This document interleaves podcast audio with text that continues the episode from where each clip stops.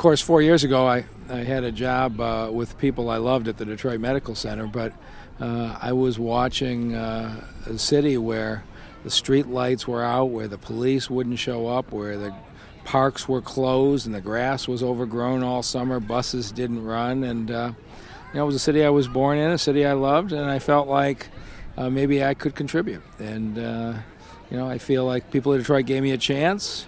We've assembled a team that's the top talent in Detroit and the top talent across America blended together, and I feel like uh, we have things going in the right direction. We're going to work really hard and see if we keep it going that way. How do you think the city's progress is at this point? I think we've made great progress on city services. And if you talk to people, the ambulances are showing up uh, promptly, the police cars are showing up promptly, the buses are running on time. We've added 1,500 bus trips, 65,000 street lights and all of the parks are open and being maintained again. So that was the expectation for the first term. Now the second term is can we extend the development that's been so successful in downtown and midtown and New Center and Corktown and extend that to neighborhoods across the city? And can we make sure that the thousands of jobs that we have coming back to the city, uh, that uh, Detroiters are getting the opportunity to get the training, get the skills, uh, get the education, so that people in the city uh, will fill the jobs that are coming into the city. When you had ran the first time, you had said that you wanted to be judged by the population growth too, and whether people were here or leaving. How do you think that stands at the moment? Well, because of the U.S. Census Bureau, we know exactly where it stands. So we were losing 20,000 people a year for the 10 years before I got elected.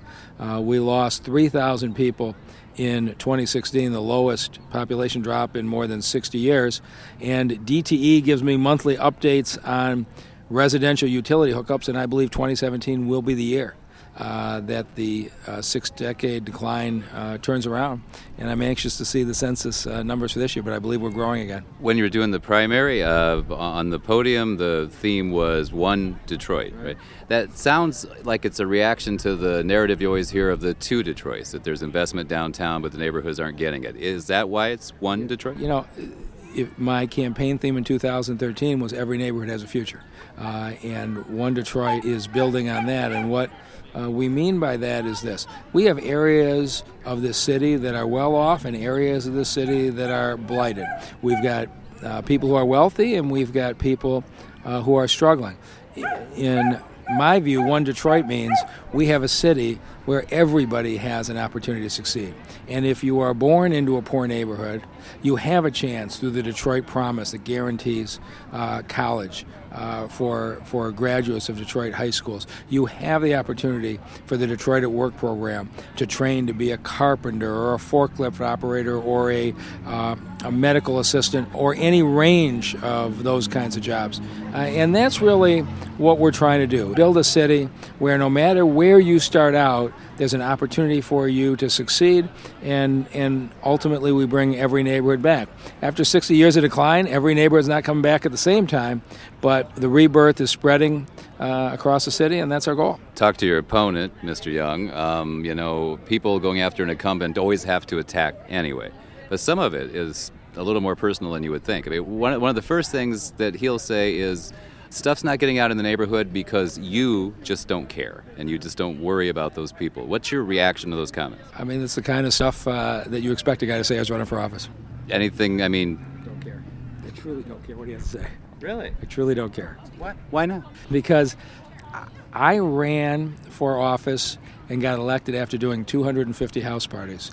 For the last four years, I have gone once a week into somebody's living room, basement, backyard on warm weather days, uh, and uh, have stayed connected to the community. I know how the community feels, and this city has been enormously supportive of me. They showed that in August, and uh, I'm going to continue uh, to talk about creating opportunities and, and spreading the growth. And, you know, guy running against me is going to say what he's going to say. That's not really what I focus on. There were two issues that he and other people had brought up. I'd like at least get you to, to react. Uh, the one is regards to the land bank, which you have talked about, saying that um, you thought mistakes were made because you went too fast. He's got an ad out there that compares you to former Mayor Kilpatrick. He rigged bids, and you had admitted to doing it. Have you ever admitted to rigging a bid? Uh, the, the, whole ad is complete fiction. Uh, and again, I go back to the meetings I'm having in the community. Nobody asked me about the land bank investigation. They asked me, when's the abandoned house next to my house coming down? And I'm really pleased that the Feds just released another $88 million in demolition money. We're taking down 80 to 100 houses a week. We'll take down another 6,000 between now and the spring of 2019.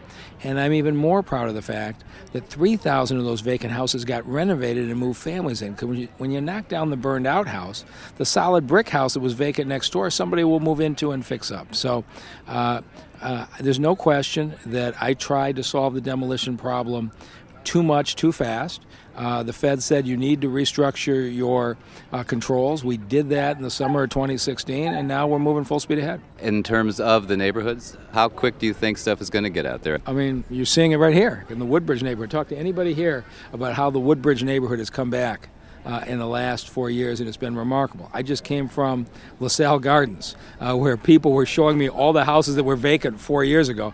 I did a house party in LaSalle Gardens when I was running in 2013. It was pitch black. You couldn't find the house because all the lights were out. And now all of those vacant houses are being filled in. So it's a neighborhood by neighborhood uh, effort. And uh, the rebirth is spreading, but we got a long way to go.